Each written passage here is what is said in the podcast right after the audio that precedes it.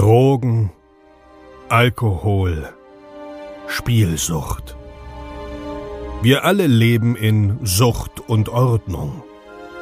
Dieser Podcast berichtet über Konsum und Süchte, ohne diese zu verurteilen oder zu verherrlichen. Herzlich willkommen bei Sucht und Ordnung. Einen wunderschönen guten Tag und herzlich willkommen zu einer neuen Episode Sucht und Ordnung. Dein Podcast für vorurteilsfreie Aufklärung über psychotrope Substanzen, Drogenpolitik und Suchtprävention. Ich freue mich riesig, dass du wieder eingeschaltet hast. Doch bevor diese Episode losgeht, möchte ich mich wieder bedanken. Und zwar als allererstes bei der Nora. Die Nora hat ähm, einen Abstinenzstarter-Kit gekauft und äh, Trinkgeld dagelassen, einen Euro. Vielen, vielen lieben Dank dafür. Ähm, ich glaube, das werde ich in Zukunft mit aufnehmen. Das ist mir nur heute gerade aufgefallen. Ganz, ganz viele von euch, die im Shop gekauft haben, haben Trinkgeld dagelassen. Ich habe mir das vorher halt nur nie aufgeschrieben. Ähm, können wir gerne mit reinnehmen. Also ich finde, das ist erwähnenswert und ich finde es auch, äh, ich möchte mich dafür auch von Herzen bedanken. Ähm, dann möchte ich mich bei Claudia bedanken. Claudia hat äh, bei PayPal einen Zehner gespendet. Vielen, vielen lieben Dank dafür. Und zu guter Letzt beim Leon. Leon hat 20 Euro gespendet und dazu geschrieben, Veggie-Tasche auf meinen Nacken, Bruder. Also Bruder hat er nicht geschrieben, aber auf meinen Nacken. also Leon, vielen lieben Dank. Wir sind so. Ähm, freut mich sehr. Freut mich sehr. Danke, danke, danke. Ja, ich würde euch gerne erzählen, was bei mir so los ist aber ähm, ich bin heute, ich habe heute gar nicht den geilsten Tag, um ehrlich zu sein. Äh, Regenwetter den ganzen Tag in Berlin. Ähm, außerdem ist es mein siebter Tag Fasten. Ähm, ich habe jetzt sieben Tage nichts gegessen quasi. Da wird am Montag oder am Dienstag ein YouTube-Video zu erscheinen. Das könnt ihr euch gerne mal vormerken und anschauen. Dann, dann nehme ich euch so ein bisschen mit auf die Fastensreise. Ähm, ansonsten, ja, positiver Business-Stress, auch ohne Festanstellung. Freue ich mich sehr drüber. Bin da auch sehr, sehr dankbar für, dass das gerade läuft. Ähm, und viel mehr will ich heute gar nicht sagen. Ehrlich. Also, ach doch, eine Sache noch. Falls du diesen Podcast auf Spotify hörst, dann lass doch gerne eine 5-Sterne-Bewertung da. Genauso wie auf Apple. Ne? Denn ähm, das ist jetzt ganz neu bei Spotify, dass man äh, die Podcasts bewerten kann. Also, äh, wenn du gerne ein bisschen Liebe da lassen möchtest, dann lass gerne 5 Sterne auf Spotify da. Freue ich mich sehr drüber. Falls du das Video hier auf YouTube siehst, dann unten auf den Daumen hochklicken. Ähm, das soll es gewesen sein. Viel Spaß mit einer ganz besonderen Episode. Und bevor die Episode anfängt, möchte ich dir noch eins mit auf den Weg geben. Denk dran, du bist ein Geschenk für die Welt.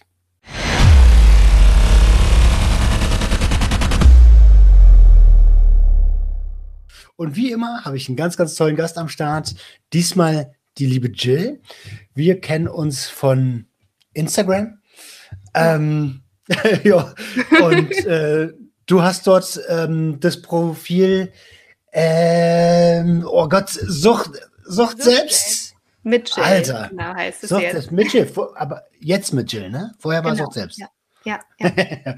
ähm, und weil, eigentlich, also erstmal hi, danke, dass du da bist. ja, hi. Schön, dass ich da sein darf. Dass es mal geklappt hat, finde ich sehr cool.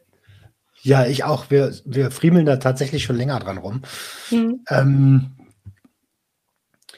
du hast äh, die Seite Sucht selbst ins Leben gerufen, weil du, ähm, weil du gerne eine Angehörigenperspektive schaffen wolltest im, im, in der ganzen Substanzgebrauchsthematik, die wir ja ähm, beide irgendwie bespielen.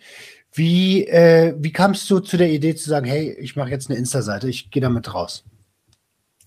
Ja, ähm, da muss ich selber mal überlegen, wie es dann tatsächlich dazu kam. Ja, aber du hast schon gut gesagt. Also mir ging es darum, die Angehörigen-Sicht zu vertreten. Ähm, ich weiß, dass ich vorher auf euren Podcast aufmerksam geworden bin, also Junkies aus dem Web.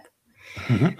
Und ähm, der hat mir zu der Zeit sehr geholfen. Also ich war, ähm, also ich habe den Account relativ früh nach der Trennung meines Ex-Partners äh, ins Leben gerufen, der, wo ja, ähm, ja die Abhängigkeit von illegalen Substanzen eine Rolle gespielt hat.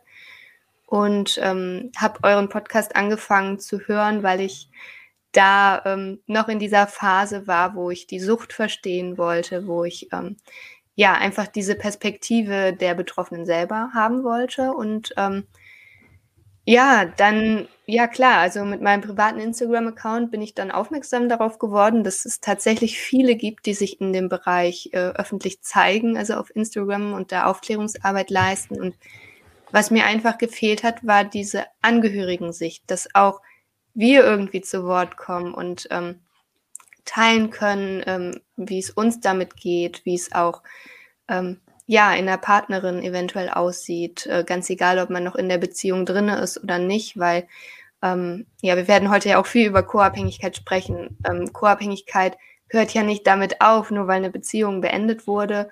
Ähm, ich kann bei mir ganz klar sagen, dass ich das nach der Trennung erst richtig gemerkt habe, wie stark das überhaupt war. Und ähm, das ist ja damit nicht gegessen, sondern Co-Abhängigkeit hat ja so tiefe Strukturen, ähm, die sind ähm, ich vergleiche das immer sehr, sehr gerne mit dem, mit dem Suchtmittel auch. Das ist ja auch nicht, die Sucht ja, ist ja auch nicht gegessen damit, äh, wenn man ähm, das Suchtmittel weglässt, sondern da hängt so, so viel dran. Und ähm, ja, also als ich euren Podcast gehört habe, war ich noch sehr in meiner Co-Abhängigkeit drinne.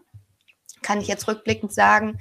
Und dann hat sich das so entwickelt, dass ich viel mehr an mir gearbeitet habe und verstanden habe, was ist die Co-Abhängigkeit. Und das wollte ich alles teilen ähm, weil ich da einfach eine ganz, ganz große Chance drin sehe für Angehörige, ähm, das besser zu verstehen. Aber mir geht es in meiner Arbeit auch darum, dieses Verständnis zu schaffen. Also deswegen habe ich auch in meinem Podcast, den ich auch selber äh, betreibe, immer beide Seiten drin, weil mir das ganz wichtig ist, diese Perspektiven zu verstehen, weil ich auch selber gemerkt habe, dass Suchtbetroffene leider oft mit dem Wort Co-Abhängigkeit sehr wenig anfangen können oder das vielleicht nur mal angerissen haben. Und ich finde es super wichtig.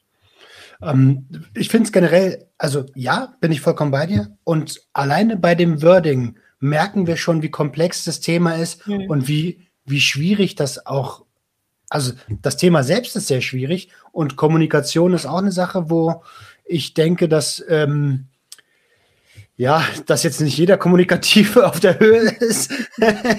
ähm, und wir haben jetzt in kurzer Zeit schon zwei verschiedene Wörter gehört. Sucht, mhm. Abhängigkeit und, ähm, und dann bringe ich ja mittlerweile auch die, das Wort Substanzgebrauchsstörung ins Spiel. So. Mhm. Ähm, es ist total äh, spannend, weil es wird ja auch als Co-Abhängigkeit betitelt, offiziell. Mhm.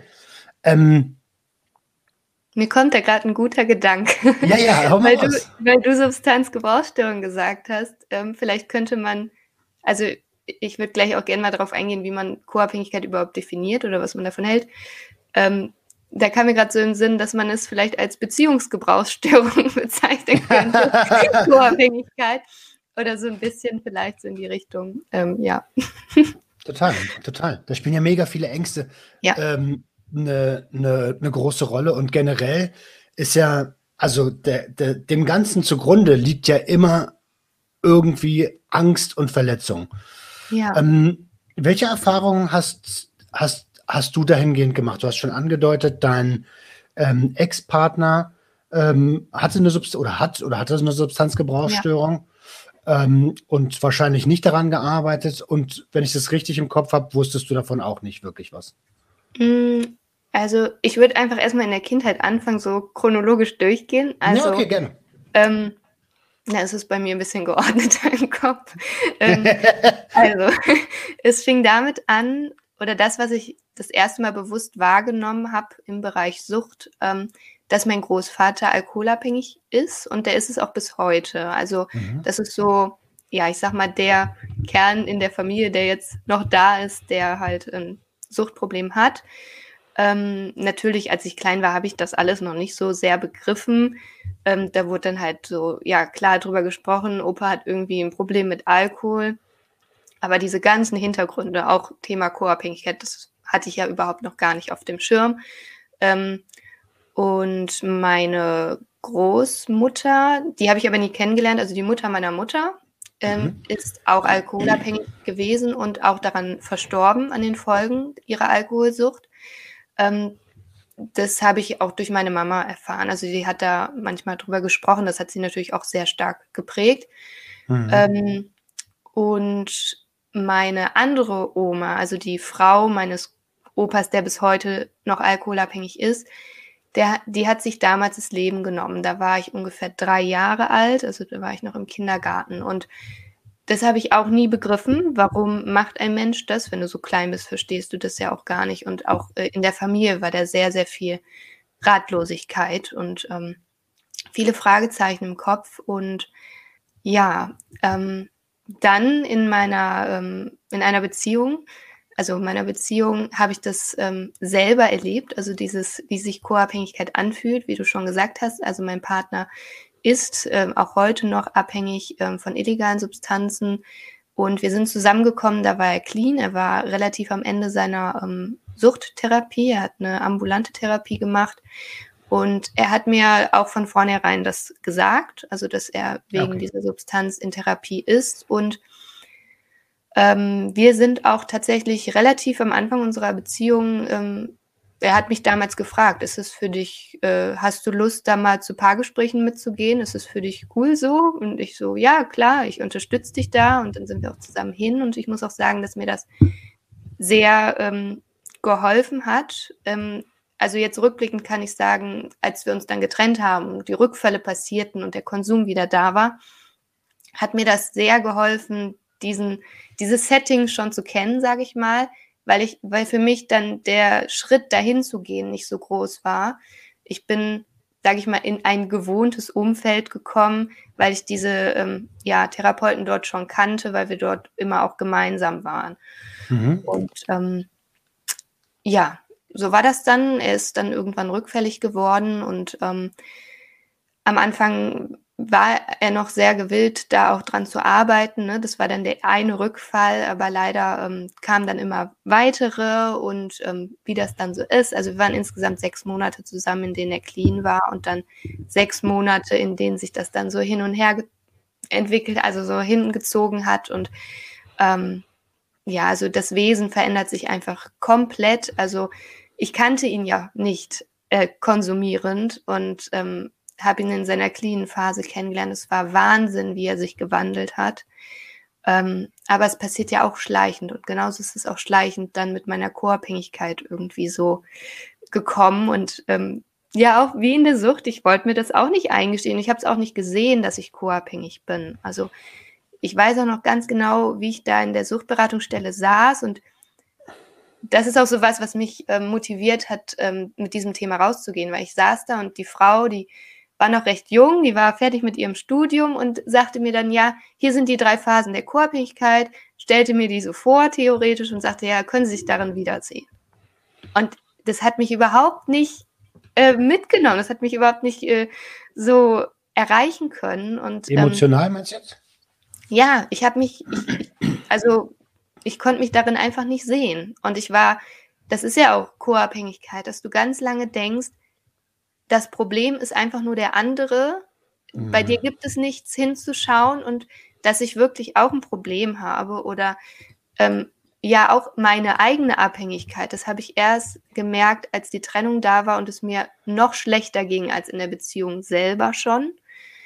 Ähm, genau, und da habe ich dann angefangen, mich da in dem Bereich Co-Abhängigkeit schlau zu machen, einzulesen und habe dann verstanden, ja, das ist jetzt deine Aufgabe. Du darfst bei dir hinschauen und da mal alles ähm, aufdröseln und habe mir wirklich meine komplette Familiengeschichte angeschaut und finde es so Wahnsinn, wie sich das ganze Thema durch unsere Familie zieht. Also meine Eltern haben kein Suchtproblem, aber die sind beide in suchtbelasteten Familien groß geworden, haben diese co-abhängigen Verhaltensmuster. Ich kann die jetzt förmlich sehen, die springen mich förmlich an, seitdem ich das Thema kenne und es halt auch bei mir kenne und ähm, tausche mich auch mit meiner Mama da ganz viel aus. Ich finde das so großartig, dass wir darüber sprechen können. Und ähm, ja, das ist einfach, ähm, Alkoholismus oder generell Sucht ist so ein Familienteil. Das ist so ein Riesenbrocken. Und ähm, ja, ich bin sehr, deswegen bin ich heute an dem Punkt, wo ich sage, ich bin unfassbar dankbar für diese letzte Beziehung, weil sie mir über mich ganz viel gezeigt hat und auch über meine Familie. Also ich habe es letztens, ich erzähle jetzt so viel, ich, ich erzähle einfach mal weiter. ja, warte, warte, warte, warte, bevor du zu okay. letztens kommst. Okay. Ich habe ein, zwei Fragen. Ähm, erstens, hat der Legalitätsstatus, äh, weil du gesagt hast, er, ist, er hat illegale Substanzen genommen, ähm, spielt der, der Legalitätsstatus Nein. eine Rolle? Okay. Nein, gar nicht. super. Zweitens, ähm, ich erlebe das auch. Also in, in den Familiendynamiken, äh, mhm. da habe ich mich auch direkt wiedergesehen. Du kennst ja meine Story.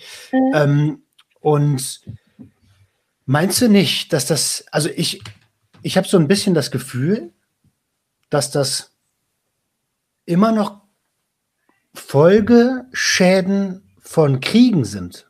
Ja, ja, das, die Rolle Mann-Frau, auf jeden Fall, dieses, ähm, dieses alte Denken, diese Rollenverteilung, auf jeden Fall. Und das, das merke ich halt auch jetzt gerade bei mir. Ne? Also das, das hört auch nicht auf. Das ist ich habe es in der Beziehung gemerkt, aber auch in anderen Zusammenhängen irgendwo im Alltag. Das sind so ganz alte Glaubenssätze, die Frauen irgendwie mal mitbekommen haben, die mich unfassbar manchmal herausfordern, die ich aber heute sehen kann und an denen ich dann versuche bewusst zu arbeiten.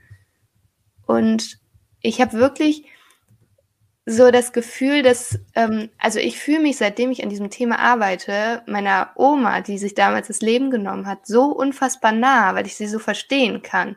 Also was ich vorhin am Anfang meinte, dass ich nicht begreifen konnte, wie sie sich das Leben nehmen konnte. Ich war in dieser Ex-Beziehung auch an einem Punkt, wo ich mich selbst verletzen wollte und ich habe mich selber nicht mehr wiedererkannt.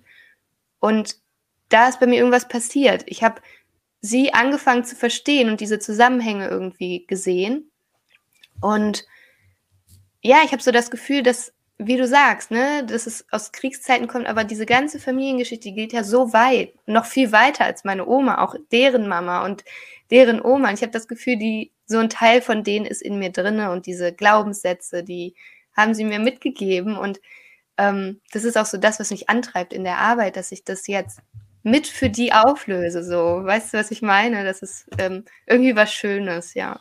Voll, ich weiß hundertprozentig, was du meinst, weil genau das Gleiche mache ich ja auch. Ne? Also ja, ähm, ja. wahrscheinlich der erste, äh, die oder die erste Person aus dem engeren Familienkreis, die mir bewusst ist, äh, mhm. äh, der diesen, der dieses Ding durchbricht und mal hinterfragt. Eine ähm, Sache habe ich noch vergessen in unserer Familiengeschichte, ja. ja. Soll ich schon anfangen? Ja, gern. okay, ja, also mein Onkel, ähm, das ist mein Patenonkel sogar. Das ist der Sohn, also der Bruder meines Papas und der Sohn von meinem Opa, der bis heute alkoholabhängig ist. Und ähm, mhm. der hatte mhm. auch in seiner Jugend eine starke Phase mit Alkohol, ähm, Alkoholismus. Also er ist trockener Alkoholiker seit 20 Jahren. Und in meinen Augen ist er der Erste, der in der Familie ähm, ja zwangsweise daran arbeiten musste, weil er wirklich knapp vor Ciao so war. Ne? Also er war da wirklich ähm, ähm, ganz, ganz, ganz, ganz äh, tief drinne. Und ähm, ja, also für mich ist es die erste Person, die sich das überhaupt mal angeschaut hat und ähm, wir sind da auch im Austausch. Er verfolgt meine Arbeit und findet das ganz toll. Cool. Und ähm, ja. ja. Ähm, jetzt hast du gerade gesagt, du warst an einem Punkt, wo du an selbstverletzendes Verhalten gedacht hast. Wir reden hier von körperlichen selbstverletzendem Verhalten, mhm. weil das, ähm, was wir gerne nicht sehen, was aber schon längst selbstverletzendes ja. Verhalten ist, nämlich die, ähm, Gedanken, die, Situation, die Gedanken, die Situation zu ignorieren, wegzuflüchten irgendwie, da, mhm. da fängt das ja an.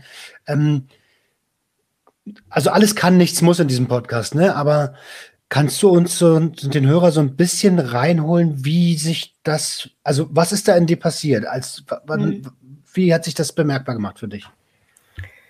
Ähm, also das er, also es ist halt auch so schleichend gekommen und es war, dass wir in unserer Beziehung irgendwie wussten wir beide, dieser Rückfall wird bald passieren. Also es hat sich so angebahnt und ähm, sowohl ich wie auch er, wir wollten das ja nicht so, ne? Aber es war halt so verwickelt in dieser Beziehung, es war so schon eine Abhängigkeit entstanden und das war eine Phase, ich habe nachts kaum noch schlafen können. Also ich lag eigentlich ganze Nächte wach und ähm, ich glaube, du weißt ganz gut, was Schlafmangel mit einem machen kann. Also meine Gedanken waren einfach so wirr und ich hatte panische Angst vor diesem Tag, wo dieser Rückfall passiert. Und in der Co-Abhängigkeit versuchst du ja alles Mögliche oder du definierst irgendwann deinen Wert daraus, wie sehr du das verhindern kannst oder mhm. dass der andere es nicht macht. Und ich habe halt gemerkt, wie mir das mehr und mehr entglitt, also wie ich einfach keine Kontrolle darüber habe, weil du hast auch einfach keine Kontrolle über das Suchtverhalten, egal von wem. Überhaupt nicht, und ja. Da hat sich so ein Selbsthass in mir entwickelt, weil ich mir dachte, Jill, du kriegst es einfach nicht hin. Du, du musst doch irgendwas machen. Und ich habe mich einfach so hilflos gefühlt. Und das ist ja auch dieser Punkt ähm, Kontrollverlust, den du dann spürst. Und ähm, da bin ich nachts, also ich habe auch letztens äh, in der Folge mit Jana bei mir darüber gesprochen. Da haben wir über Manipulation, emotionale Gewalt gesprochen in der Suchtbeziehung. Und wie ich dann ich diese, ich wollte diese Aufmerksamkeit und dann bin ich nachts aufgestanden. Ich habe die ganze Nacht geweint, bis mein Partner aufgestanden ist. Ähm, um, um halt einfach diese, also wir haben über das innere Kind gesprochen und bei mir wollte das innere Kind einfach in den Arm genommen werden, aber ich habe es damals nicht gesehen. Mhm, und mhm. dann war dieser Moment, wo ich mich dann in die Toilette eingeschlossen habe, auch nachts, weil ich mir dachte, wenn ich das mache, dann kriegt er Angst und kommt zu mir und merkt, wie, wie schlecht es mir eigentlich geht. Und als ich da eingesperrt war, also ein, ich hatte mich ja selber eingesperrt, ähm, da habe ich mir so gedacht, wenn ich mir jetzt irgendwas antun würde, ne, also die, dieser Gedanke kam auf und ich war so erschrocken über meine eigenen Gedanken. Also ich bin nie so weit gegangen, dass ich mich selbst verletzt habe. Ich habe dann auch oft so Äußerungen äh, gegenüber meines Ex-Partners gesagt, ja, was wäre denn, wenn ich jetzt das Zeug nehmen würde? Vielleicht würde ich da mit dem Ganzen besser klarkommen. Und in meinen Augen ist die Co-Abhängigkeit, ich würde schon so weit gehen, immer ein Vorläufer der eigenen Sucht. Also ich habe damals durch die Sache mit meinem Opa ganz früh entschieden, ich möchte niemals Alkohol trinken. Ich habe auch bis heute keinen Tropfen eingerührt. Oh, cool. Das ist so das andere Extrem. Aber ich bin mir sicher, wenn ich damals was gekannt hätte, was mir diesen Druck, diesen inneren Schmerz weggenommen hätte, hätte ich dazu gegriffen. Aber ich kannte mhm. es nicht und für mich war dann die logische Konsequenz, irgendwie muss ich den Druck anders abbauen. Und dann kam dieser Gedanke, ähm, dem ich aber nie nachgegangen bin. Ich, ich muss auch sagen, dass dieser Gedanke an meine Oma da, diese Erfahrung, mich irgendwie auch davon abgehalten hat. Ja. Boah, also erstmal danke für die Offenheit. So, ne? Ja. Ähm, ich äh, ist bewundernswert und ich bin auch dankbar, dass du dir nichts angetan hast. Ja. Ähm, aber es, ich finde es total faszinierend an der Stelle zu sehen, welche Gedanken und welche Verhaltensweisen Menschen an den Tag legen, wenn sie ähm, Bedürfnisse verspüren und nicht genau wissen, wie sie äh, die befriedigen können. Mhm. Oder ob sie auch einfach auszuhalten sind, vielleicht. Ja. Ähm, das ist heftig. Ne? Ähm, Im Prinzip ist beides Schmerzvermeidung gewesen. Mhm. Ähm, bei, bei deinem Ex-Partner halt, ja. er, hat konsumiert und bei dir war es, okay, dadurch ist Schmerz ausgelöst worden. Ich muss irgendwie auf mich aufmerksam machen und ich habe eine riesen Verantwortung mir selbst aufgelegt. Ja. Ähm, und das ist natürlich genauso ungesund. Also ja. ganz, ganz äh, spannend finde ich das, was da so, ähm, was sich da so entwickelt, diese Dynamik halt einfach. Ne? Ja. Ja. Heftig. Du hast vorhin gesagt, es gibt drei, ähm, drei Merkmale von Co-Abhängigkeit. Ja, drei Phasen. Hast, Drei ja. Phasen. Hast du die zufällig im äh, Ja. Also, ja ich habe mir da irgendwann mal eine schöne Eselsbrücke überlegt.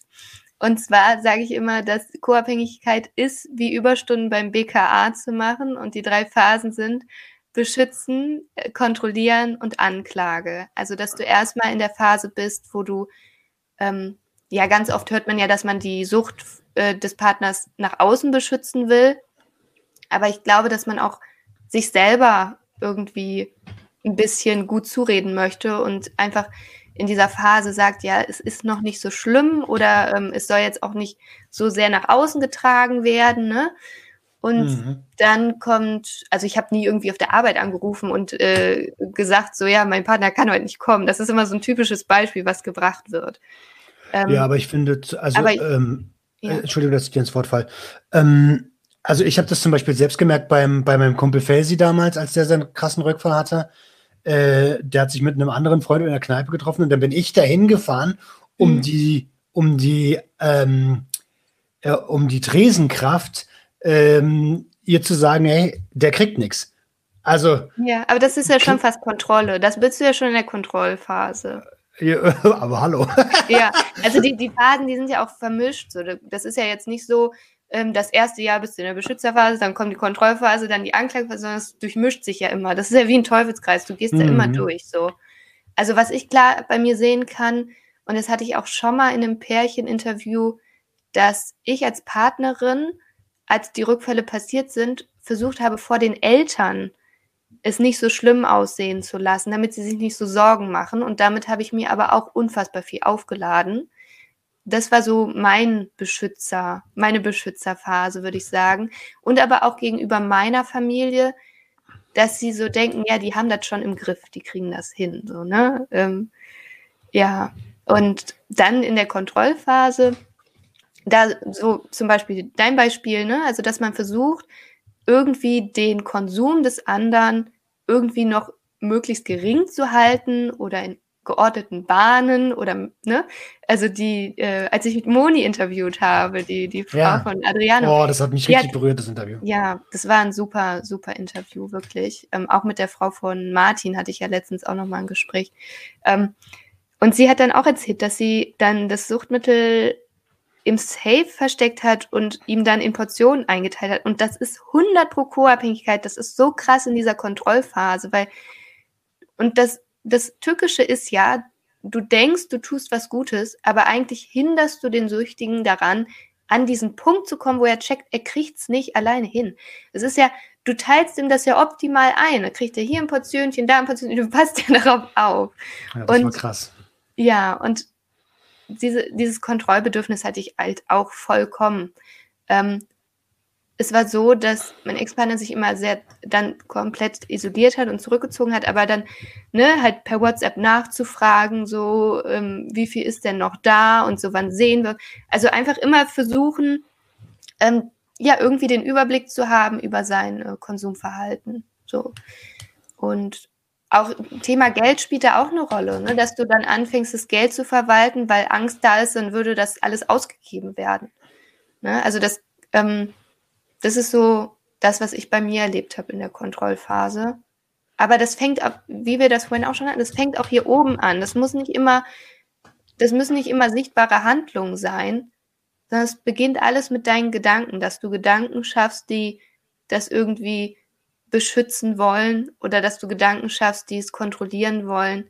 Also ich hatte auch nach der Trennung noch unfassbar diese kontrollierenden Gedanken, diesen ich, ich beschreibe das immer selber irgendwie wie so ein Suchtdruck gegenüber meines Partners, dass ich diesen Druck hatte, Kontakt aufzunehmen, um die Kontrolle zu haben. Und mhm. ja, in der letzten Phase, wo sind wir jetzt? Anklage. Da merkst du halt, egal wie sehr du versuchst, da zu kontrollieren oder zu managen. Moni hat es auch erzählt in einem Interview, Adriano hat sogar dann die Fingerabdrücke nachgeguckt und den, also der Süchtige findet immer einen Weg, immer. Und das Problem ist, du klagst dich eigentlich selber dann an, weil du versagt hast und den anderen auch. Und dann kommt es halt immer wieder zu diesen, ja, zu so einer Explosion, zur Anklage und ähm, ja, dann beginnt das alles wieder. Ja. Hm. Also, äh, ja, ähm, willkommen in meiner Kindheit. Ja. Also ganz, ganz krass. Ja. Ähm,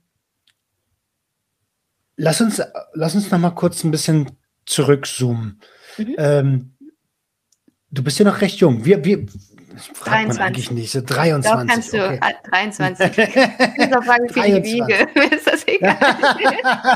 Übrigens auch, äh, ähm, äh, auch ein spannendes Thema. Auch dort kann man äh, absolut Störungen aufbauen. Ja. Äh, aber da bist du ja Expertin drin, ja. äh, da zu helfen. Da kommen wir auch noch zu. Ja, Lass gerne. uns noch mal ganz kurz äh, auf die kleine Jill zurückschauen. Mhm. Ähm, jetzt bist du in dieser, in dieser Familie, wo du weißt, also wo du es vielleicht alles noch nicht so wahrnimmst, aber du weißt, ähm, der Opa hat ein Problem, der Onkel vielleicht auch schon, aber er war noch, ah nee, warte mal, er müsste schon abstinent gewesen sein. Ja, also das habe ich gar nicht wirklich mitbekommen.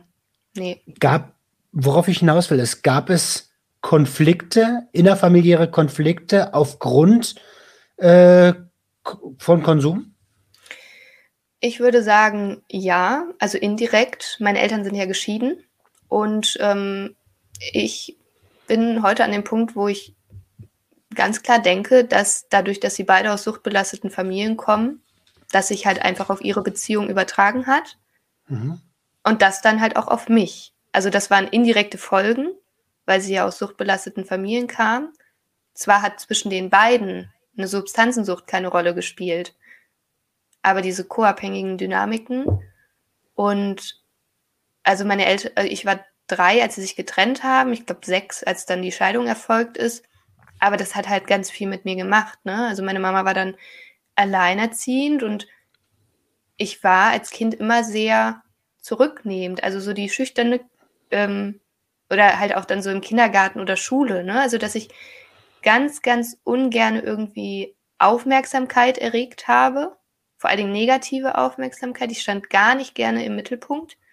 Keine Konflikte? Und, ja, ja, also halt früh gelernt, ähm, sag ich mal, die Bedürfnisse eher so ein bisschen nach hinten zu setzen, weil es schon genug Konflikte gab in der Familie. Ähm, ja, deswegen bin ich auch so mir selber so dankbar, dass ich heute äh, so darüber spreche und ja, irgendwie dann doch jetzt im Mittelpunkt wie bei sowas stehe und auch im Podcast hätte ich mir früher nie träumen lassen, dass ich sowas mache. Ähm, ich war halt irgendwie immer so die Introvertierte, diese Beobachterin. Auch, auch dieses, dieses Einfühlsame, dieses ganz stark das der anderen spüren, was ja auch sehr typisch für Co-Abhängigkeit ist.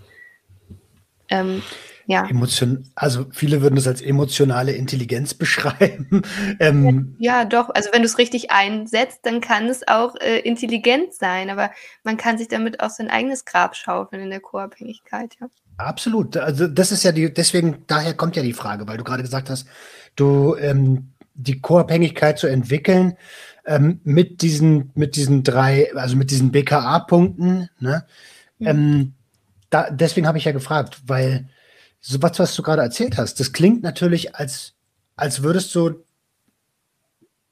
dann in deiner eigenen Beziehung auch zusehen wollen, okay, ich muss jetzt Verantwortung übernehmen, ich, ich will jetzt, mhm. dass das hier läuft, damit das eben nicht passiert. Also ganz genau. Auch da Vermeidung.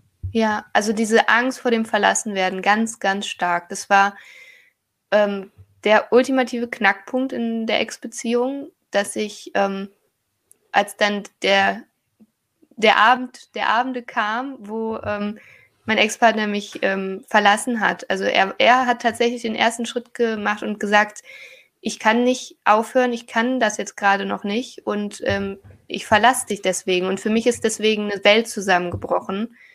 Ähm, und ich habe damals zu ihm gesagt, du verlässt mich jetzt, wie unser Papa uns verlassen hat. Das habe ich ihm, und es kam so, ich weiß, ich konnte es gar nicht steuern, es kam so von unten hoch und ich bin mhm. dafür sehr dankbar, dass dieser Moment passiert ist, weil ich erstmalig begriffen habe, wie viel diese Scheidung mit mir gemacht hat oder wie die mich beeinflusst, weil ich mir immer dachte, meine Eltern haben das ganz gut über die Bühne bekommen, ne? also es gab da jetzt nicht so krassen Rosenkrieg, dass wir das irgendwie mitbekommen hätten. Die können auch heute ganz entspannt miteinander sprechen. Ähm, aber da ist mir das erstmal bewusst geworden, was es eigentlich für ein Urschmerz ist, weshalb ich mir Partner aussuche. Also das war der erste Partner mit einem Suchtproblem, aber das war, ähm, ich hatte vorher immer Partner, wo ich dachte, also das ist jetzt meine Perspektive, das heißt nicht, dass es so ist, aber wo ich dachte, die können irgendwie gut meine Hilfe gebrauchen und wenn ich denen genug helfe, dann werden die bei mir bleiben. Und es war ja. auch etwas, was bei mir unbewusst dann angetriggert worden ist, als ich meinen Ex-Partner kennengelernt habe. Er hat mir erzählt, dass er diese ähm, Therapie macht und ich bin da ja dann auch mit zu den Beratungsgesprächen gegangen. Da habe ich mir dann auch gedacht, je mehr du dich damit einbringst, desto weniger wird er dich ja auch verlassen. So, ne? Aber das war mir ja gar nicht bewusst. Es ist ja nicht so, dass ich das aktiv äh, so gemacht hätte. Ja, natürlich. Also hättest du das aktiv gemacht, dann wäre es ein bisschen creepy. Aber, aber unbewusst ja. ist das ja, ist das ja ganz normal, so, ne? Dass man so ähm, ja. leisten für Liebe. Genau. Ja. Crazy, das ist genau mein Thema. Das ist genau mein Thema. ja, schön. Ja, weil ich tatsächlich, ich habe ja schon mal in einem Podcast rausgehört, ne, dass du ja auch die ähm, systemische Therapie jetzt machst. Machst du die noch? Und ja, ich bin noch so. Ich finde es so unfassbar wertvoll, richtig gut. Also gerade beim Thema Sucht finde ich diesen systemischen Ansatz so sinnvoll. Ja, ähm, ja total. Also äh, das war mir auch ein Bedürfnis, als ich in der jetzt, jetzt, wir nennen es die ganze Zeit Sucht in der, in der Therapie der Störung darüber, also verstanden habe, woher dieser Fluchtmechanismus kommt, so. Äh, da war für mich klar, ich muss eigentlich weitermachen. Und ähm, dass es dann die systemische geworden ist, war auch klar, weil es halt den familiären Ansatz hat. Ne? Ja. Ähm, und ich finde es super wertvoll. Ich kann das nur empfehlen. Äh, ich habe dieses Jahr, dieses und letztes Jahr, also generell so viel wie über, so viel gelernt über mich selbst, mhm. wie überhaupt noch nie in meinem Leben. Ähm, und leider realisiere ich gerade, dass das immer noch, also das ist eine, das sind halt 36 Jahre, die kannst du nicht in zwei Jahren aufarbeiten, ja. das dauert noch ein bisschen. Mhm. Ähm, da liegt noch viel vor mir, aber zurück zu dir. ähm, wie, wie, also du hast, du warst danach bei der Suchtberatung ähm, und mhm. wie hast du jetzt die, diese Geschichte aufgearbeitet? Hast du sie aufgearbeitet? Mhm. Ähm, also ich muss sagen, nach der Sucht, also dem Besuch bei der Suchtberatungsstelle, ich war mhm. ungefähr drei oder viermal noch alleine da. Hm, ich muss auch ganz klar sagen, ich musste erst an einen Punkt kommen, wo mein Leidensdruck auch so enorm groß war. Ich weiß noch, ich habe heulend vor meinem Papa gestanden, habe gesagt, mir ist es so egal, was mit ihm ist, also mit meinem Partner. Ich will einfach nur wieder glücklich sein, weil ich mich einfach nicht mehr wiedererkannt habe. Und dann bin ich selber alleine noch zur Suchtberatungsstelle gegangen und ich weiß noch ganz genau, mein Ex-Partner hat damals gesagt, er hätte so ein schlechtes Gewissen, weil ich weiterhin dahin gehen würde und er ja nicht mehr. Und dann habe ich hm. zu ihm gesagt, ich gehe dahin, weil ich es mir selber wert bin, nicht wegen dir. Und das ist ein ganz wichtiger Punkt. Und in der Beratungsstelle ähm, gab es dann halt einige Gespräche und die haben dann zu mir gesagt, dass sie sehen, dass ich genügend Ressourcen habe und sie mir zutrauen, dass ich den Weg jetzt weiter alleine gehe, dass sie mir immer anbieten, dass ich dorthin gehen kann, aber dass sie sehen, dass ich sehr geschützt geschützt bin, also dass ich das Potenzial habe, das jetzt alleine weiterzugehen. Und das hat mir irgendwie total viel Kraft gegeben und Selbstvertrauen. Also ein gutes Gefühl. Also ich habe mich jetzt, ich glaube, jemand anderen, jemand anderes könnte sich auch im Stich gelassen fühlen, aber ich, ich finde, die haben das sehr gut einschätzen können in dem Moment. Was natürlich nicht heißt, dass ich da rausgegangen bin und mir so dachte, oh geil, jetzt geht's dir wieder richtig gut.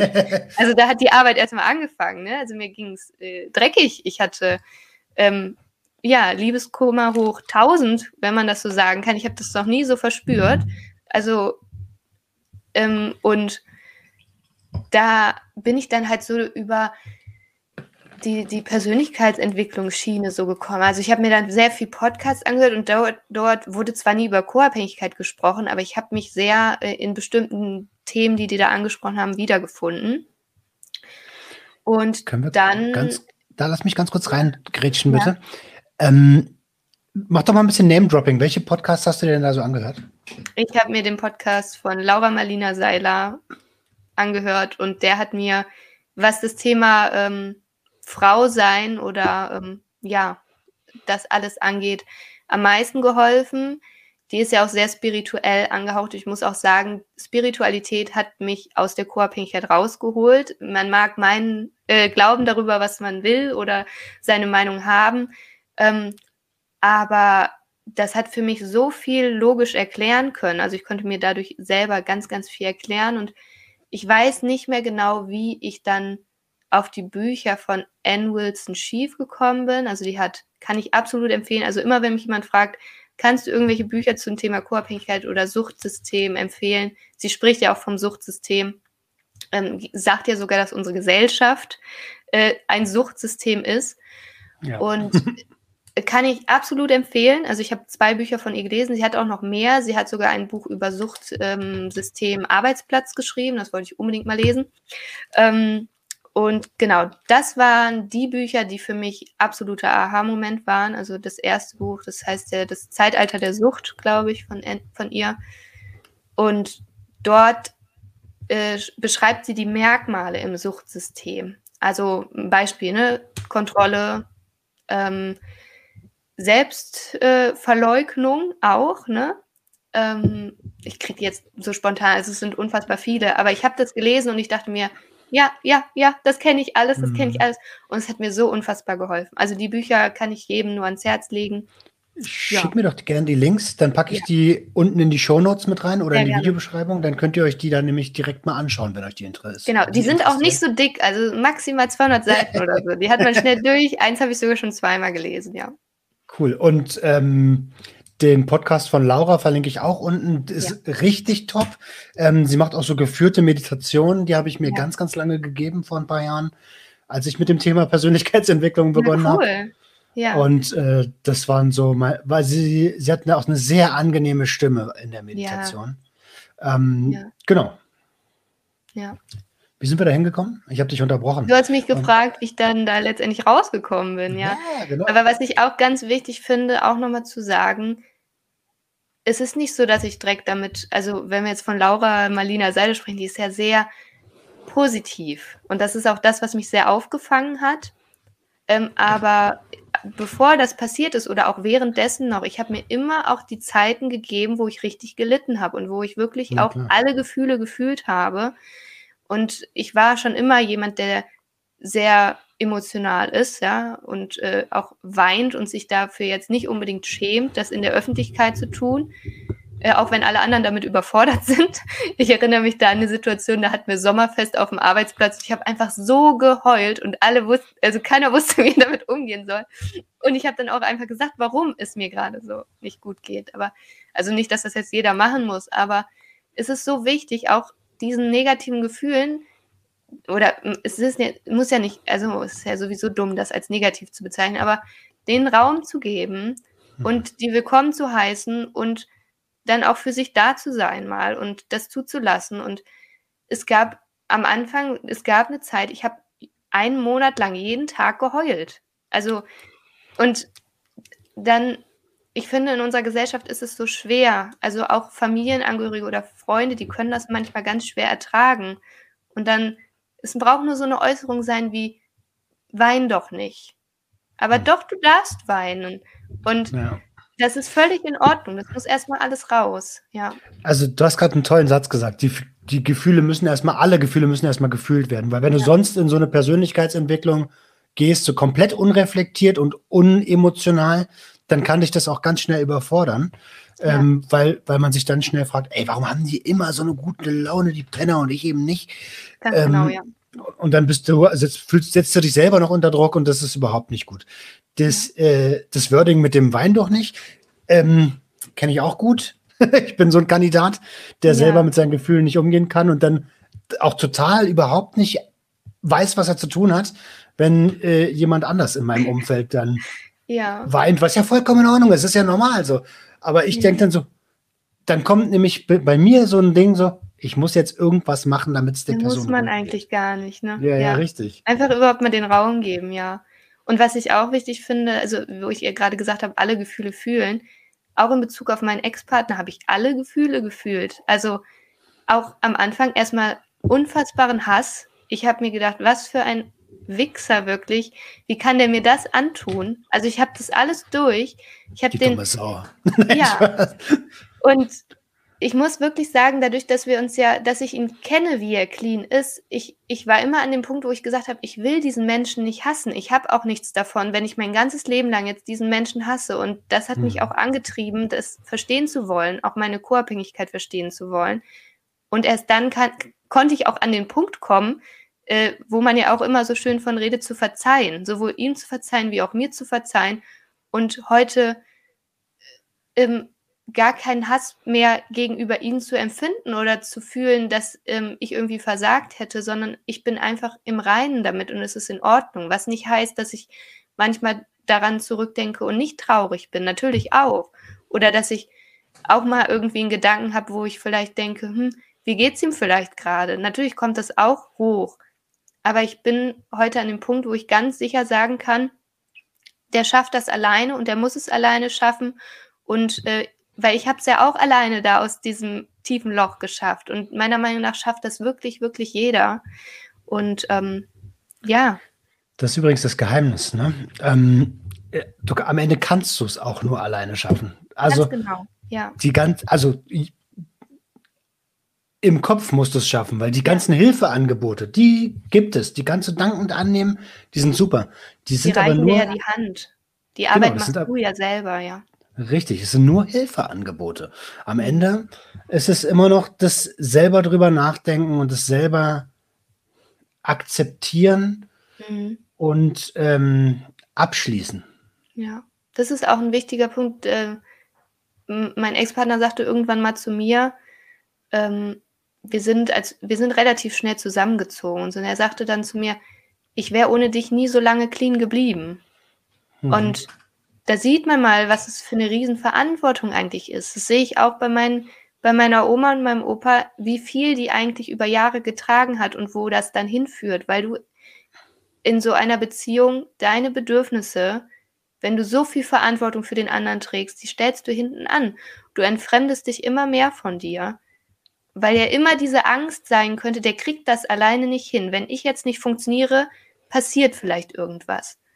Und für mich ist die gesunde Beziehung, wenn jeder, unabhängig jetzt davon, ob der Partner oder die Partnerin ein Suchtproblem hat, für sich die Verantwortung übernehmen kann und weiß, wie er mit sich, mit seinen Gefühlen und allem drum und dran umgehen kann, ja. Total. Ähm, und das hast du auch geschafft. Und was dir dabei sicherlich hilft, ist das darüber reden, aber auch ja. Sport und Ernährung. Ja. Ähm, also Grundsäulen zum Wohlbefinden, Selbstfürsorge, äh, sein Vater. Ähm, genau. Ähm, wie, so, dass du das sogar zu deinem, zu deinem Beruf gemacht hast. Wie, hol mich mal ab, bitte. Ja, ich hatte ja vorhin gesagt, dass ähm, die in der Beratungsstelle zu mir gesagt haben, dass sie sehen, dass ich genügend Ressourcen habe. Ähm, ich war da ja mitten in meinem Studium. Also ich bin jetzt ähm, am 31.12. fertig. Äh, und genau, und ähm, ja, ich habe ich, ich, arbeite ja auch heute noch im Fitnessstudio. Ich habe da meine Kurse gegeben. Ich hatte ein festes soziales Netzwerk, Freunde, alles.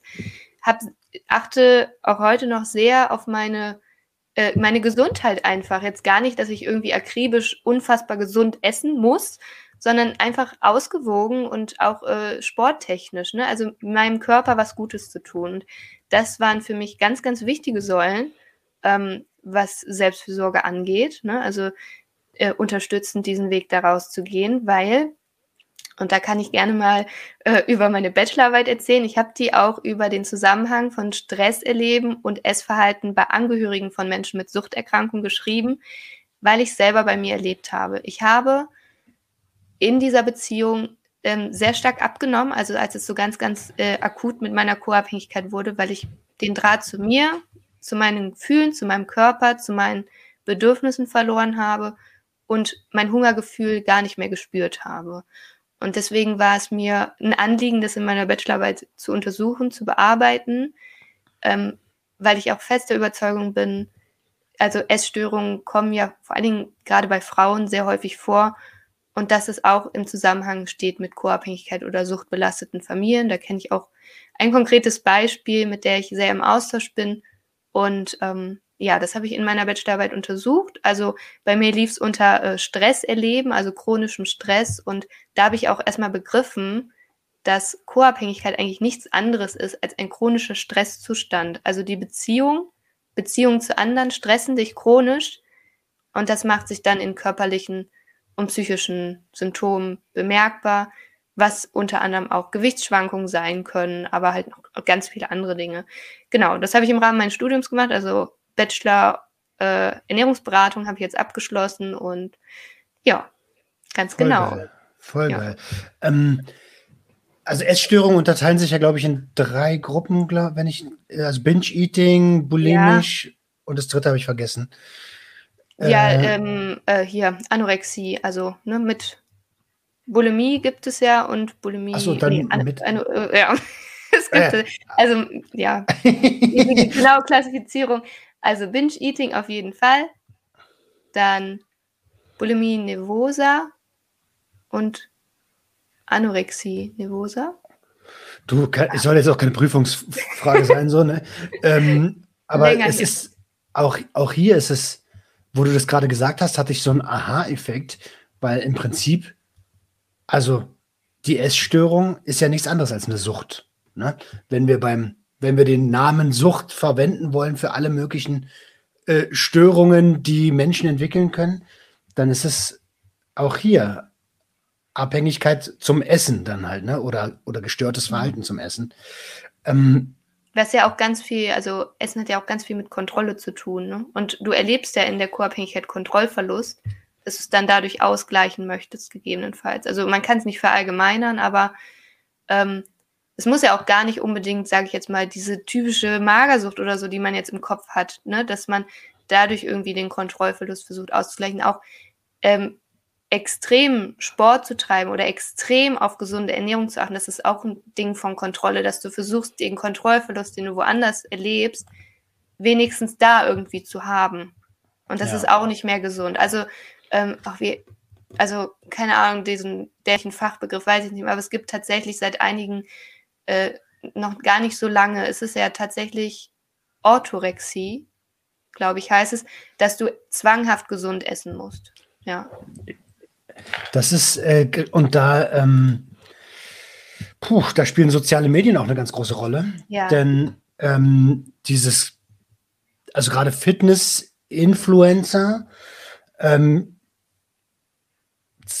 zeigen ja quasi immer wieder ein in Anführungsstrichen perfektes Leben, was es ja gar nicht ist, weil sie meistens nur die Season zeigen, die Off-Season gar nicht, äh, wo, sie, wo der Körper wieder ausgleicht und ob, also gerade bei, bei Profiathleten, ob das gesund ist, steht mal auf einem ganz anderen Blatt Papier. Ja. Ist es nämlich höchstwahrscheinlich nicht.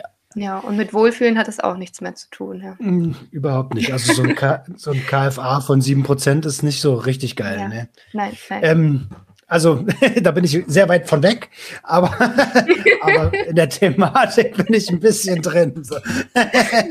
okay. Ja. Ähm, ja, das sind, sind, Fluchtmechanismen. Auch hier sind wir wieder bei Fluchtmechanismen. Ja. Du, seitdem ich keine Substanzen mehr nehme und, ähm, und Gefühle so verarbeiten muss, ich habe mich noch lange nicht dem gestellt. Ich bin immer noch auf der Flucht. Ob das mit Arbeit mhm. Äh, zu tun hat oder mit Essen zu tun hat oder phasenweise mit irgendwas anderem zu tun hat.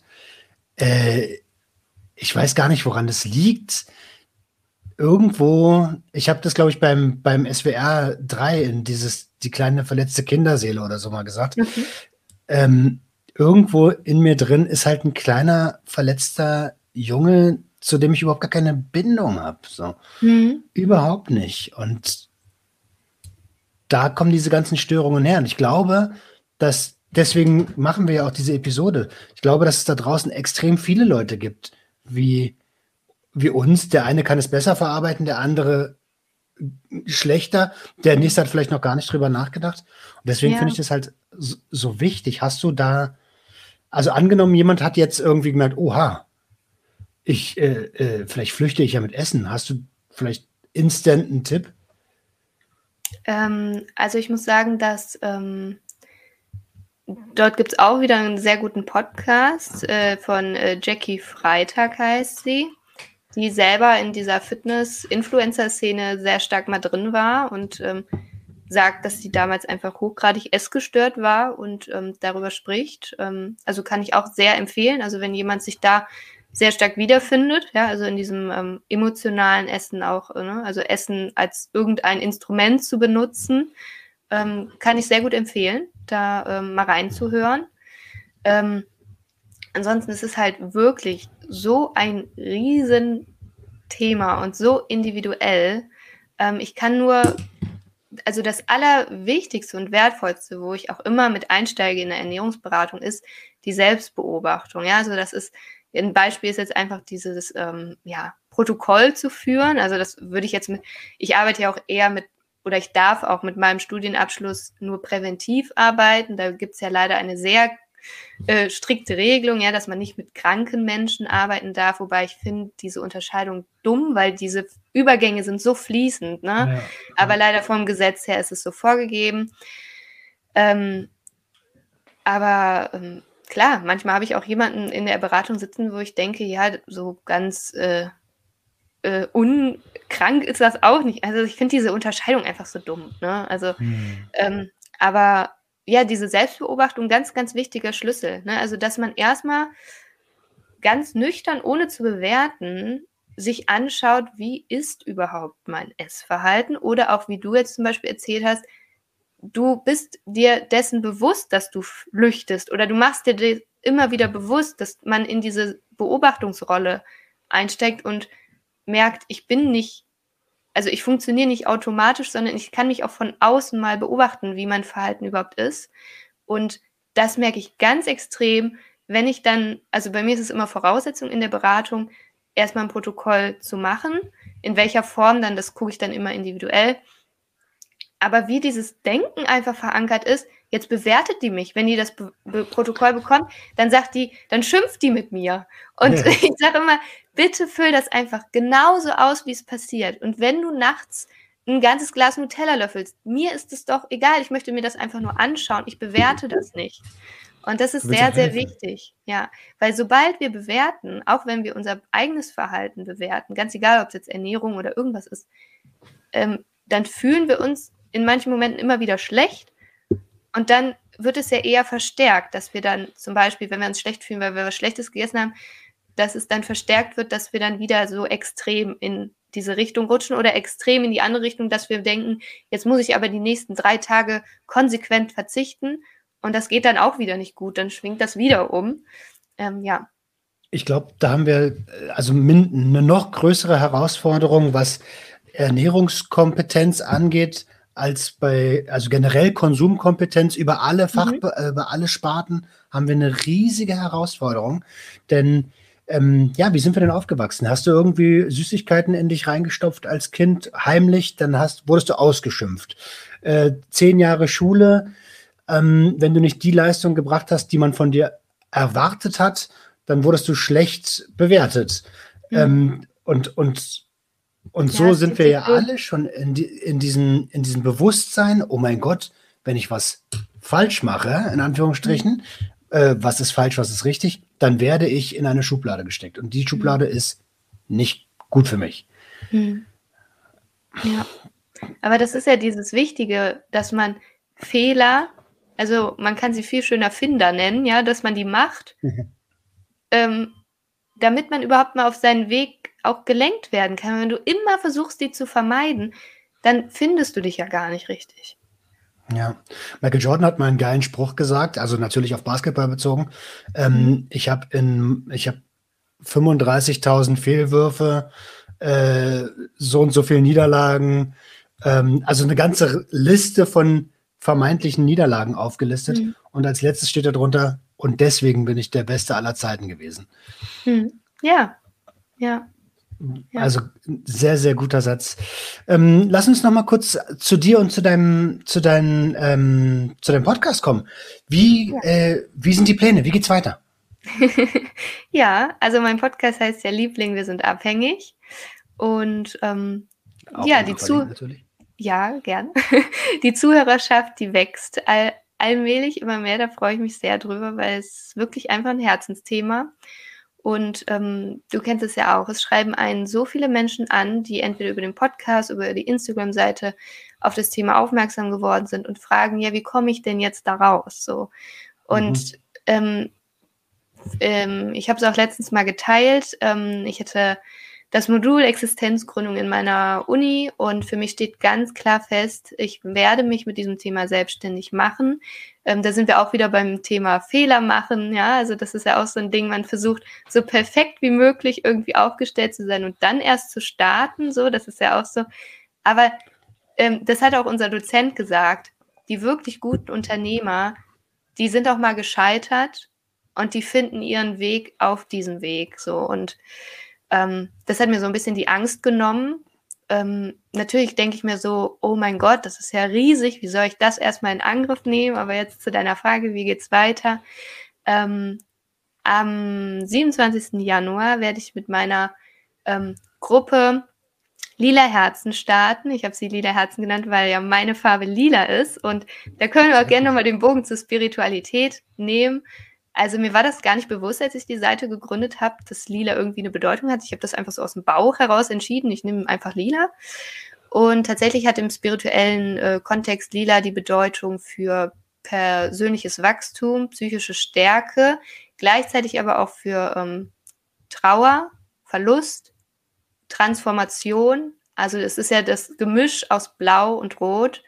Und für mich ist Lila einfach absolut die Farbe der Co-Abhängigkeit beziehungsweise dem Weg aus der Co-Abhängigkeit. Deswegen heißt die Gruppe Lila Herzen. Ähm, und in dieser Gruppe, ähm, ja, das soll die moderne Form der Selbsthilfe sein. Also ich möchte die Frauen, wir werden uns ähm, einmal die Woche via Zoom treffen, ähm, austauschen, und natürlich geht es am 27. erstmal damit los, uns vorzustellen, an welchem Punkt wir stehen. Ähm, die Gruppe soll auch vorerst nur für Partnerinnen in Suchtbeziehungen sein, ähm, weil das mhm. einfach so mein Thema ist, wo ich am nächsten dran bin. Und weil ich glaube, dass es einfach ein intimerer Raum ist, wenn wir alle so den gleichen Hintergrund haben. Genau, also einmal die Woche via Zoom. Dann werden wir mit einem digitalen Arbeitstool arbeiten, wo es vor allen Dingen darum geht, das Suchtsystem zu verstehen. Ich hatte das ja vorhin mal so ein bisschen angeschnitten, die verschiedenen ähm, Merkmale des Suchtsystems. Und da geht es mir auch ganz stark um diese Selbstbeobachtung, also dass sie ähm, mal schauen, wie sehe ich zum Beispiel das, die, das Merkmal Selbstverleugnung, wie beobachte ich das bei mir?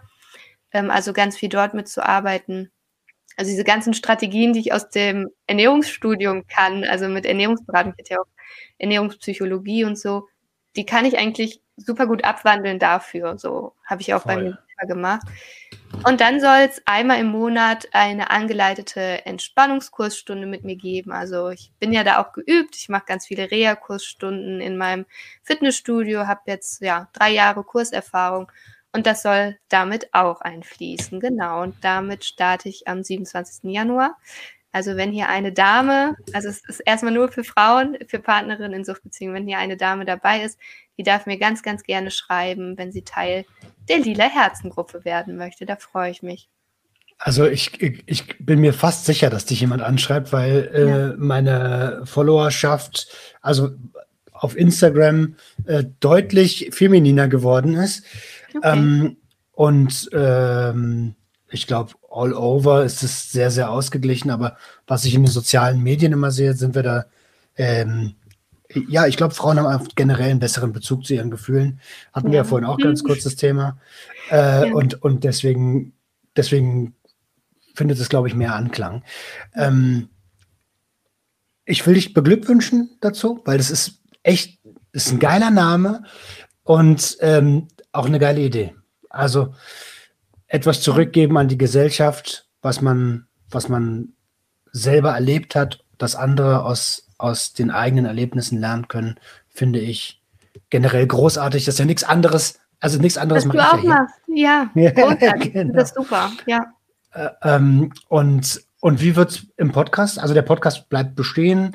Mhm, äh, ganz genau. Hast du, hast du äh, eine Idee, welche Intervalle es geben wird? Was meinst du mit Intervall? Na, du, du, bist ja jetzt gerade durch die, durch die, ähm, durch deine Bachelorarbeit verständlicher, verständlicherweise so, ja, ein bisschen genau. ausgefallen. Ja, also ich hatte jetzt drei Monate Pause durch die Bachelorarbeit, ähm, weil das war echt unfassbar viel. So neben Job natürlich, ne? Ich arbeite auch 35 Stunden die Woche. Äh, und genau, bin jetzt aber, wann bin ich denn wieder eingestiegen? Ich glaube, das war die erste Novemberwoche. Da hat es wieder begonnen und ja, jeden Sonntag kommt eine neue Folge raus. Ähm, die nächste kommt also am zweiten Weihnachtstag raus, ganz genau. Da werde ich auch noch mal so ein bisschen ähm, ja die lila Herzen vorstellen und was ich mir ähm, für äh, euch, ich sage einfach mal euch, äh, wenn sich jemand angesprochen okay. fühlt, da äh, verwirklichen möchte. Und ich habe auch darüber hinaus schon so viele Ideen und auch konkrete Pläne, ähm, die danach folgen sollen. Aber erstmal Schritt für Schritt. Ähm, genau, und äh, was ich auch absolut empfehlen kann, eben, das ist dann der 2. Januar, also ähm, die erste Folge nächstes Jahr. Ähm, da hatte ich meinen Dozenten, der meine Bachelorarbeit betreut hat, im Podcast und da sprechen wir darüber. Auch sehr, sehr spannend gewesen. Und ähm, ja, darüber hinaus freue ich mich auch immer riesig, wenn ähm, Menschen, die damit Erfahrung haben, Co-Abhängigkeit oder Sucht, äh, ich habe dich ja auch schon mal angefragt, ob du Bock hast, mit deiner Partnerin in den Podcast zu kommen. Also da immer sehr, sehr gerne zu Interviews. Ähm, ich finde gerade diese Paar-Interviews, die sind sehr, sehr wertvoll. Also ich interview die zwei dann immer getrennt voneinander, weil ich meiner Meinung nach finde, man ist ein bisschen freier in dem, was man sagt. Mhm. Und auch wenn sich da jemand äh, bereit zu erklärt, sehr, sehr gerne. Ähm, ja, aber ich habe auch schon so viel voraufgenommen. Also das kennst du vielleicht auch, dass man noch so viel hat, was man rausbringen möchte. Und ähm, was ich auch auf jeden Fall jetzt äh, im Januar in Angriff nehmen möchte, ich möchte über den Podcast äh, eine Spendenfunktion einrichten für ein Frauenhaus hier aus der Region bei mir, weil ich ähm, ganz klar, äh, also weil ich mir, weil mir klar geworden ist, dass das Thema Co-Abhängigkeit die Frauen im Frauenhaus einfach äh, ja unfassbar betrifft und ich ähm, da gerne über die Zuhörer, Zuhörerinnen genau, eine Connections aufbauen möchte, weil ich mir auch denke, dann werden die sehr wahrscheinlich aufmerksam auf den Podcast, hören sich den an, der ist ja vollkommen kostenfrei und das fände ich großartig, wenn da Frauen im Frauenhaus mit erreicht werden. Cool, cool. Ja. Jill, wir sind seit ein bisschen mehr als einer Stunde dabei. Ähm, ja. Die Zeit ist irgendwie wie im Fluge vergangen. Äh, natürlich können wir nicht noch weiter reinzoomen, aber dafür hast du ja deinen Podcast. Ich kann euch da draußen also wirklich nur empfehlen, hört mal rein sehr, sehr interessante Gespräche, gerade also natürlich promote ich hier meinen Brudi Adriano und seine Frau. ja, Hört euch das unbedingt an. Das ist wirklich, wirklich cool ähm, und hat mir selbst auch nochmal ganz andere Perspektiven gegeben. Die betroffenen Seite wird, da bin ich vollkommen bei dir, immer noch zu sehr vernachlässigt. Ähm, und ich, ich bin dir da sehr dankbar, dass du das Thema angehst, weil als Betroffener kann ich es auch einfach gar nicht.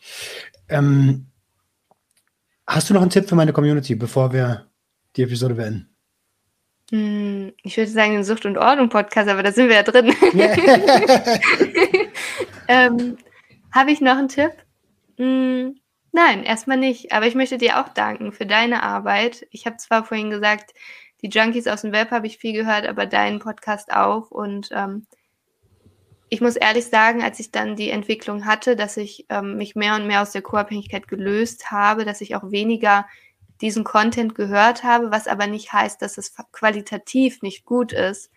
Aber ich einfach gemerkt habe, manche Dinge triggern mich dann noch irgendwie mhm. so. Und aber ich finde es großartige Arbeit, die ihr macht, vor allen Dingen für die jüngeren, jüngeren äh, Menschen unter uns, die fühlen sich damit äh, unglaublich abgeholt. Ich stand auch mal eine Zeit lang mit einem in Kontakt, der euch intensiv folgt und ähm, da auch, das wurde bestätigt, dass es wirklich hilft und ja, es sollte mehr Menschen geben, die ihre Lebensaufgabe nach außen tragen und äh, andere daran teilhaben lassen und damit auch helfen mir. Vielen lieben Dank. Gerne. Ihr Lieben da draußen, ähm, alle wichtigen Links, die Bücher, ähm, Jackie. Freitag? Freitag, kann ich mir merken, Release Day. Ja. Äh, Jackie Freitag, ähm, natürlich Jills Podcast und ähm, sobald die lila Herzen da sind, verlinke ich das auch nach. Findet ihr unten in den Show Notes oder halt in der Videobeschreibung, je nachdem, auf welchem Portal ihr seid. Geht doch bitte mal auf ihr Instagram-Profil, äh, das findet ihr auch unten und lasst direkt ein bisschen Liebe da. Ähm, da kann noch ein bisschen mehr passieren, finde ich. Und ähm, ja, vielen, vielen lieben Dank. Äh, ich gucke mal gerade ganz kurz. Ich würde dir jetzt gerne frohe Weihnachten wünschen. Das mache ich aber off Mike, weil wir sind, wir sind ja schon im Januar. ja. Vielen lieben Dank, Jill. Ja, ich danke dir auch. Vielen Dank. Ciao da draußen. Ciao. Das war Sucht und Ordnung. Schaltet auch beim nächsten Mal wieder ein. Wenn ihr Anmerkungen habt oder selbst zu Gast sein wollt, um mit uns über euren Konsum zu sprechen, schreibt uns gerne jederzeit. Und wenn es euch gefallen hat, folgt uns auf Facebook und Instagram. Bis bald bei Sucht und Ordnung.